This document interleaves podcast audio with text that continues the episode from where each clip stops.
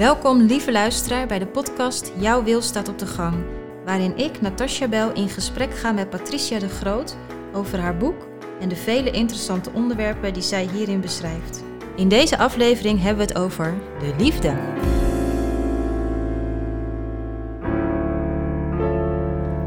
Goedemorgen, middag luisteraars. Vandaag gaan we het hebben over een van mijn favoriete onderwerpen, de liefde. Waar zouden we ook zijn zonder de liefde? Geen onderwerp zo vaak beschreven en bezongen. En ehm, hoe denk je over de liefde, Patricia? Alles in het leven draait om liefde. Ieder mens heeft liefde nodig en niemand kan zonder. En ook mensen niet, baby's dus zeker niet, die, uh, die verpieteren zonder liefde. En ook dieren verpieteren zonder liefde als een, eh, een, een, kitten in een nest uh, geen liefde krijgt van zijn moeder, gaat hij dood. En zo is het met mensen net zo. Dus alles draait om liefde en ook om zelfliefde. Ja, en die zelfliefde, daar is natuurlijk tegenwoordig veel om te doen. Daar hebben we het ook allemaal over. Waarom vinden we het nou zo verdomd moeilijk om van onszelf te houden? Ik vraag me dat wel eens af. Dat heeft dus op de eerste plaats te maken met je hechting. Of je voldoende liefde hebt gekregen van je moeder. Of ze zich emotioneel aan jou gehecht heeft. Je moeder en daarna je vader. Want van je moeder heb je basisvertrouwen nodig in het leven. Dat het goed is dat je er bent. Dat ze van je houdt. En daarna de erkenning van je vader. Maar in erkenning zit ook dat je goed bent zoals je bent. Dat kun je alleen maar zijn als er van je gehouden wordt. En dat ontwikkelt jouw zelfliefde. Dat is de basis. En kan je op latere leeftijd bijvoorbeeld, stel je voor, je, je denkt nu van, nou, uh, ik heb die liefde van mijn ouders niet gekregen, of in ieder geval voor een groot deel niet gekregen. Ben je zelf in staat om die zelfliefde um, ja, te ontwikkelen? Of te, ik bedoel, um, um, kan je je leven helen, laat ik het zo zeggen? Kan je de dingen die je in je jeugd gemist hebt, kan je dat ergens weer compenseren. Repareren. Repareren is misschien het goede woord, ja. ja. Ik geloof daarin. Alleen het is wel een, uh, het is een pittig pad. Een pad van zelfonderzoek. Want je moet je op de allereerste plaats bewust worden dat dat, dat, dat stuk waar je, waar je zo'n behoefte aan hebt, er niet is.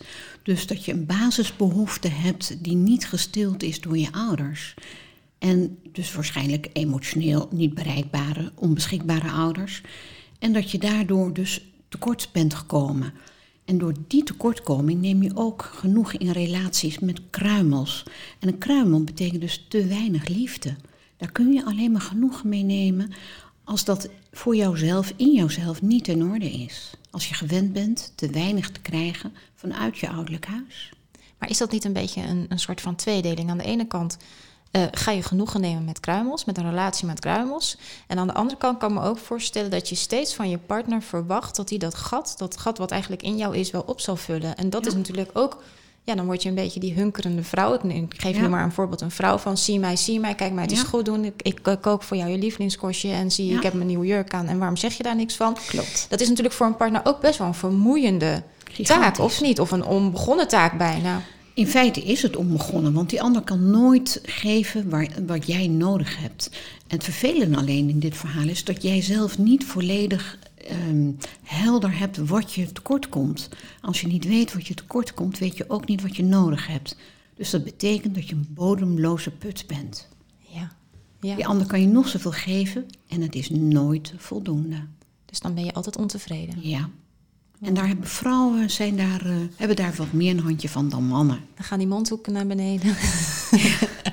klopt, klopt. Ja, ja. Van, ja, die zure verbittering en oh, dergelijke. Ja. En mannen, in zijn algemeenheid gesproken, zoeken dan meer de bevrediging buitenshuis. Al is het maar door heel hard en veel te werken. Mm -hmm. Dat betekent nog niet eens per definitie met andere vrouwen. Nee.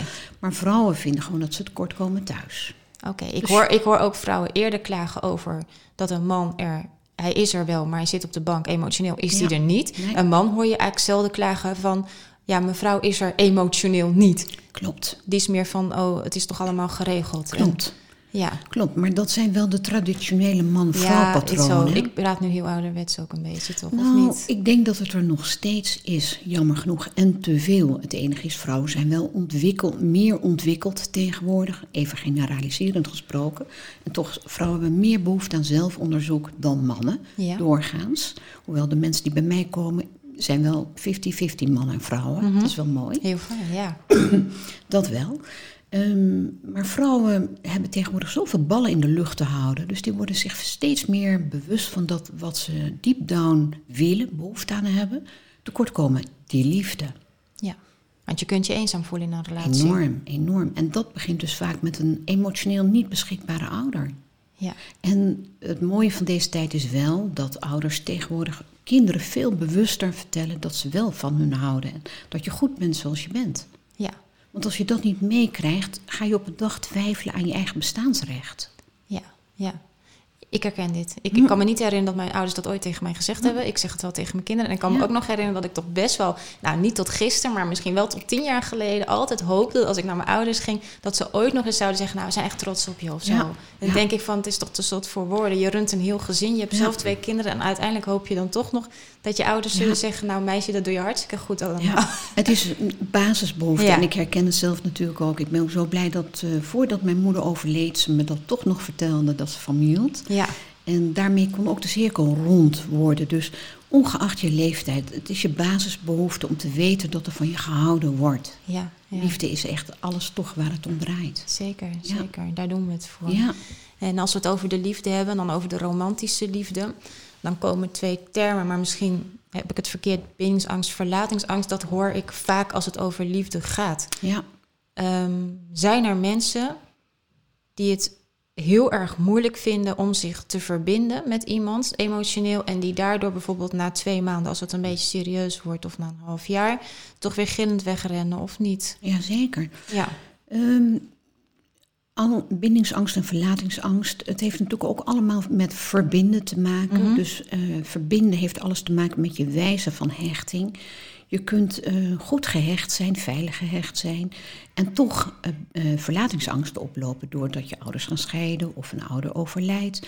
Ehm, maar je kunt dus veilig gehecht zijn en later bijvoorbeeld bindingsangst oplopen doordat je relaties iedere keer fout lopen. ja. Dus wat ik hiermee wil aangeven, het, het is niet per definitie het een of het ander, of het moet zus of het moet zo. Het leven heeft daar ook een behoorlijke stem in, hoe dingen kunnen lopen. ja. Dus dat betekent dat je altijd toch in kaart mag brengen hoe dingen zijn en de invloed daarvan op jou. Dus zelfs dingen die op latere leeftijd gebeuren. Stel je voor, je hebt in je 20, 30 jaar heb je een paar keer een mislukte relatie gehad. Elke keer dacht jij helemaal, oh, dit wordt hem. En dat, dat kan ook nog een stempel drukken in hoe jij nu weer in een nieuwe relatie stapt. Ja, je hoeft helemaal geen eh, verlatingsangst te hebben, dus je kunt een prima jeugd hebben gehad Mhm. en toch door iedere keer het mislukken van een relatie uiteindelijk bindingsangst oplopen. Ja. Ik hoorde een keer een hele leuke uitspraak. Dat was daten met de handrem erop. Toen dacht ik, oh ja, dus dan eigenlijk je gaat daten. Je denkt van, maar het voor het, op het oog lijkt het, oh ja, je, je- maar eigenlijk nee, Nee. want je hebt die handrem erop. Ja. Ik denk dat veel mensen zich daar toch in herkennen. Klopt. Buiten verlatingsangst en bindingsangst zijn er nog meer hechtingsdynamieken. Ehm, het, is, het is altijd lastig om dat allemaal uit te leggen. Mhm. Deze woorden dekken voor veel mensen de lading en zijn het makkelijkst te begrijpen. Maar je hebt natuurlijk ook eh, een afwijzende eh, relatiestijl. Dus op de hechtingsdynamieken, dat is het woord dat ik eigenlijk altijd gebruik. Dus je kunt ook eh, afwijzende stijl hebben, dus op de handrem. En als je dan iets doet, dan kijk je eigenlijk altijd meteen van, kan dit wel, wil ik dit wel? En van alles komt er direct bij kijken. Dus je kunt nooit voluit voor iets gaan. Ook dat kun je terughalen naar je jeugd. Dat er een niet beschikbare ouder voor je was. Dus je hebt ook nooit dan geleerd om vrij uit te ontwikkelen. Om te, om te kijken wat er was in het leven, om te kunnen experimenteren. Als je dat niet hebt geleerd in je jeugd, kun je dat ook niet in je relatie. Want je weet niet hoe. En is het ook zo dat je gewoon heel erg bang bent om gekwetst te worden als je wel vol gas gaat? Ik vind vol gas gaan en dan uiteindelijk dat het niet lukt, vind ik dan zeg maar pittiger dan dat ik zeg, nou ja, ik heb 50 km per uur gereden, ik heb een beetje half gedaan. Dan is de teleurstelling ook gewoon minder heftig. Of, Ja, alleen de mensen die het half doen, doen dat niet alleen in hun relatie, maar overal in hun leven. Ja, klopt, klopt. Ja, ja, mooi is dat. Ehm, in de eerste podcast vertelde je, en dat vind ik een hele opmerkelijke, dat je eigenlijk je eerste liefde vaak iemand kiest die op je vader of op je moeder lijkt. Ja, Op het moment dat je dan voor een tweede ronde gaat, zou je dus eigenlijk zeggen, te- ja, als je je bewust bent van je patronen en van je jeugd, dat je eens gaat kijken van, goh, kan ik iemand zoeken, vinden die, eh, die mij kan geven waar ik behoefte aan heb? Klopt, alleen ik denk dat het eerst uh, heel erg belangrijk is om erachter te komen, uh, als je je huidige relatie hebt, in hoeverre je de schoenen van je ouders loopt, zoals ik dat dan noem. Want meestal, uh, als vrouw zijnde loop je de schoenen van je moeder, mm -hmm. meestal, niet mm -hmm. altijd hoor. En dus je partner van je vader. Dus je zit dan in de relatiedynamiek van je ouders. Daar zit je in vast. En dat is ook heel logisch, want patronen zijn wederkerend. Dus als je daar niet bewust van bent wat er gebeurt, dan is het een automatische dynamiek. Dus nog los van verlatingsangst of bindingsangst, -hmm. speelt dit ook een hele grote rol in relaties. En als je relatie stuk loopt, kun je er wel achter komen waar je behoefte aan hebt. Maar je moet eerst die, uit die dynamiek komen. Oké, okay, dus, dus het is goed om te kijken hoe was het bij ons thuis vroeger? Ja. Hoe was die band tussen mijn vader en moeder? Ja. Nu zitten we inderdaad in een tijd waarin we daar allemaal best wel open over zijn. Ja. Uh, ik kan bijvoorbeeld ook niet herinneren dat mijn vader en moeder ooit ruzie hadden. Ik heb ook een super hekel aan ruzie. Ik vind ruzie maken ook heel moeilijk. Terwijl ik weet, het is echt wel heel gezond om af en toe ook in de relatie te zeggen: ja, maar sorry, dit is mijn grens en zo is het. En dat betekent niet dat we het altijd eens hoeven te worden, maar ik heb me uitgesproken in ieder geval. Um, maar dus het is goed om te kijken van hoe ging het er vroeger thuis aan ja. toe? Ja, want grenzen worden bepaald door je opvoeding. De titel van mijn boek, Jouw wil staat op de gang, heeft natuurlijk alles met grenzen te maken. En doordat ik heb meegekregen dat mijn wil op de gang staat, betekent dus dat die ander het eerst woord te vertellen heeft en niet ik. Dus er zit altijd iets heel erg diffuus in mijn grenzen en ook dus relatietechnisch. Als ik dan niet in de gaten heb hoe dat werkt, dan blijf ik altijd weer in die valkuil vallen. Ja, mooi. Heel mooi. Ja. dus dat zul je altijd eerst moeten onderzoeken. En in de relaties die ik heb gehad, was dat dan ook een heel groot punt. En uiteindelijk een breekpunt, want ik ben verbaal eh, niet op mijn mond gevallen. Mhm. En toch, op het moment dat ik in een relatie zit in dat stuk komt, dat een ander ehm, in feite wat, nou ja, wat dominant de weg bepaalt, Ja. ben ik dus gewend dat mijn wil op de gang staat. Maar was je dan ook gewend om automatisch een stapje terug te doen? Ja, ja, zonder dat ik me dat bewust was. Nu weet ik dat heel goed. En vinden mensen mij dus behoorlijk mondig. Maar het Oh ja. enige is dat die dynamiek eruit is. En dat ik gewoon heel duidelijk bepaal wat ik wil. En dat verwoord. Dus zolang je dat niet wil, kan er in een relatie opzicht, technisch, hoe je het ook wil zeggen, niets veranderen. Nee, en op het moment, want ik denk namelijk dat heel veel vrouwen zich hierin herkennen, dat ze makkelijk een stap terug doen, want we zijn Ja. graag dienstbaar. Ja. Eh, maar uiteindelijk een stap terug doen betekent toch ook best wel nee zeggen tegen jezelf, wie je zelf bent. En dan loop je op een moment tegen de lamp. Ja, altijd. Er is Ja. altijd eh, paytime, afrekentijd. ja. ja. Ja. en dat is heel goed. En hoe meer, eh, hoe harder je tegen die lamp aanloopt, ja. Hoe groter de uitdaging om dat hele stuk eens te gaan onderzoeken en te kijken van wat drijft mij nou of waar ben ik bang voor, waar loop ik weg voor, om te kijken wat je daar anders in kan doen. En wat ik hierin toch ook wil benadrukken, al dit soort dingen hebben je ook ver gebracht. ja. Dus zie ook wat het je heeft opgeleverd. Het is niet alleen maar negatief. Nee, nee, nee, zeker. En dat tegen de lamp lopen heeft eigenlijk ook iets positiefs. Want als we niet tegen de lamp lopen, gaan we de dingen ook nooit onder de loep nemen. Daarom, en dat leidt tot zelfonderzoek, dus uiteindelijk zelfontwikkeling. En daardoor zet je ook weer stappen in het leven. En als je dan kijkt naar de maakbaarheid van het leven, waar ik mijn vraagtekens bij zet, door die ontwikkeling lijkt het wel of dingen makkelijker gaan in je leven. Dus dan lijkt het ook wat maakbaarder allemaal. Ja. Alleen wat je niet mag vergeten is dat het je eigen ontwikkeling is, die leidt tot de vergroten van de maakbaarheid in het leven. En dus ook tot meer liefde. Ja. Zelfliefde op de allereerste plaats. Juist, ja. Ehm, ik had net als voorbeeld, en dat was eigenlijk best een makkelijk voorbeeld, hè, die hunkerende vrouw. Zie mij, kijk mij. Ik, zie, ik heb ook bijvoorbeeld vriendinnen die hebben ook altijd relaties met mannen die al in een relatie zitten. Zij is een soort zo'n derde, zo'n derde vrouw of een tweede vrouw van iemand, zo'n derde Ja. persoon. Dan moet je natuurlijk ook bedenken van wil je dat zijn, maar ook waarom doe je dat? Hè? Steeds maar weer. Want eigenlijk ga je een relatie aan met iemand, dat kan je geen relatie noemen. Dat is dus een onbeschikbare man. En Een onbeschikbare man, 9 juist. van 10 keer een onbeschikbare vader gehad. En Ja. dat leidt tot dat je genoegen neemt met de kruimels die er zijn in het leven voor jou. Ja. En dat verkoop je onder een noemer. Ik neem wel de lusten en niet de lasten. Maar eigenlijk zit je met kerst alleen. Daarom is grote onzin. Ja, ja. Ja. nee, snap ik, is ook grote onzin. Ja. Nu haal ik twee voorbeelden van vrouwen aan. Ehm, ik heb niet heel lang gedate, maar in de tijd dat ik heb gedate, heb ik ook best vaak met mannen gedacht: ja, nu ben je eigenlijk op zoek naar een moeder en niet per se naar een vrouw. Ja, mooi voorbeeld. Waarschijnlijk, vul ik even in natuurlijk Mhm. nu, eh, leidt zo'n man aan parentificatie. En parentificatie wil zeggen dat je hebt geleerd de zorg te hebben voor. En voor is dan een ouder. Stel je voor dat je een moeder hebt die altijd ziekelijk is en eh, dat je de oudste bent als jongen.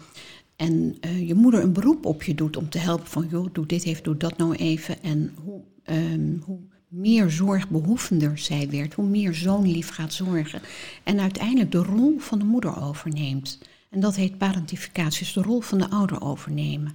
En wat er dan vaak in je volwassen leven gebeurt, als man of als vrouw, maakt niet uit, is dat je ook weer de zorg overneemt voor je partner. Maar betekent dat dat je dan automatisch eigenlijk naar een beetje een, ja, hoe moet ik het nou zeggen? Afhankelijke relatie. Ja, in een, ja, naar een vrouw gaat die dat heel fijn vindt dat er voor haar gezorgd wordt. Gigantisch. Ja. Oké. Ja. En dat is dan vaak een vrouw die schromelijk tekort is gekomen in haar jeugd. Dus het heerlijk vindt dat haar man zo zorgend is. Maar in feite is het een hele ongezonde relatie. Ja, maar aan de andere kant merk ik ook dat heel veel mannen afschrikken als ze een vrouw hebben die heel goed weet wat ze wil. Dat is Want dat vinden ze op het eerste moment heel leuk, maar is, dat vinden ze uiteindelijk niet per se altijd heel leuk. Nee, een man heeft toch een zorgaspect in Ja. zich. Maar dingen zijn niet zwart-wit, zou Nee, ik zeggen. Er is ook een heel groot grijsveld. Dus Ja. eh, dan is het zaak om de dynamiek te onderzoeken. Wat maakt dat jij bepaalde dingen wil of niet wil, Mhm. waar het vandaan komt, om daarin samen je pad te vinden. Ja. En niet het pad van je ouders. Als ik, het zo, zetten. ja, als ik het zo hoor, denk ik, goh, komen we nog aan gewone dingen toe? Want we moeten van alles analyseren in een relatie. nee, hartstikke goed. Betekent dit op het moment dat ik in een relatie zit nu en ik denk van, goh, eh, het loopt tijdens stroef en ik, de, we gaan dingen veranderen, ik wil dingen veranderen. Blijven mensen nog bij elkaar als een van de twee eh, zich ontwikkelt? En Dat als een van de twee bewust is van de patronen? Dat hangt er maar net vanaf. 9 van de 10 keer is het eerste vrouw die zich wil ontwikkelen. Ja, Ehm, als de man ehm, de bereidheid heeft om aan de relatie wat te doen en ook vindt dat er wat kan gedaan worden, dan zal hij zijn eigen pad vinden en ook wat in zijn ontwikkeling doen. Dat gaat bijna nooit gelijktijdig op. Want die vrouw kiest ervoor en voor die man, ja, in feite was hij tevreden. was prima happy met Ja, hoe het was, Ja, ja. Dus eh, als die man staakt, wat ik dan vaak tegen die vrouw zeg, is van wees je bewust, jij kiest ervoor. En je bent op je partner gevallen zoals die was. En dat jij het nu anders wil, betekent niet dat je hem kunt verplichten. Het is mooi als hij meegaat. Ehm, wat je vaak ziet is als uiteindelijk na verloop van tijd de man niet tot bewegen bereid is, ja, dan, dan is de rek eruit en dan wordt er opgestapt. En toch merk ik dat die vrouw dan wel allerlei manieren haar best doet om daar beweging in te brengen. Andersom, als een man kiest voor ontwikkeling, dan gaat de vrouw eigenlijk altijd mee, want dat juicht ze toe. ja. Ja, maar goed, ik denk dat er in vrouwen gewoon meer de behoefte zit tot persoonlijke ontwikkeling. En dat liefde voor vrouwen in beginsel veel belangrijker is om die te ontvangen. Ik geloof dat. Ik geloof dat Ja. En Ja. mannen kunnen veel meer accepteren dat het is zoals het is. Juist. Wat is voor jou een gezonde relatie? Een gezonde relatie is waar je bijvoorbeeld wel af en toe elkaar de waarheid mag zeggen. En Ja. waar een eh, ruzie tot bepaalde hoogte ook ruimte in mag hebben. En dat je vooral de dingen niet als vanzelfsprekend ervaart. Maar de bereidheid hebt om te praten. En praten betekent op de allereerste plaats luisteren naar elkaar. Ja. En niet alleen met je buitenoor, vooral met je binnenoor. Of met een half oor. Ja, ja, maar je binnenoor zeg ik altijd betekent dat wat die ander zegt, dat je het binnen laat komen, dat je de tijd neemt, dat je verbinding maakt met elkaar, elkaar dus ook aankijkt tijdens het praten. Ja. Want alleen dan kun je met je binnenoor luisteren. ja, ik vind het ook altijd een mooi voorbeeld hoe mensen dan zeg maar na een dag werken binnenkomen. Als je natuurlijk in je laptop blijft zitten, je kijkt iemand niet eens aan en zegt, oh ja, hoi, eh, en Ja. hoe is het? Dat is natuurlijk, dan voelt een ander zich nou niet per se heel welkom. Nee, Want eigenlijk ben je ook niet beschikbaar. En het kost je misschien vijf minuutjes. daarom, er is gewoon geen verbinding. Nee. Dus alles valt of staat met verbinding dat willen denk maken. ik. Dat denk ik. En vrouwen zijn over het algemeen, vinden ze die verbinding, die liefde is voor vrouwen nog iets belangrijker voor mannen. Die, die verbinding betekent dus dat je er mag zijn. Ja, En er mogen zijn heeft alles te maken met je bestaansrecht. ja. Dus vrouwen zijn zich daar bewuster van of ze er mogen zijn, ja of nee. mooi. Dat is het basisstuk, het, het, het liefdevolle stuk. Heel mooi. Prachtig. Ja, ik kan uh, uren praten over de liefde. We gaan hem afronden. En uh, ik uh, hoor jullie heel, of ik zie, hoor jullie heel graag in de volgende podcast. en bedankt Patricia voor je tijd. Heel graag gedaan. En ik wil je nog heel even wijzen op het boek. Jouw wil staat op de gang. Voor um, een praktische handreiking voor betere relaties en meer levensgeluk. En hier staan ook heel erg veel voorbeelden in als het over de liefde gaat. Nou, proost op de liefde. Zeker. Bedankt voor het luisteren.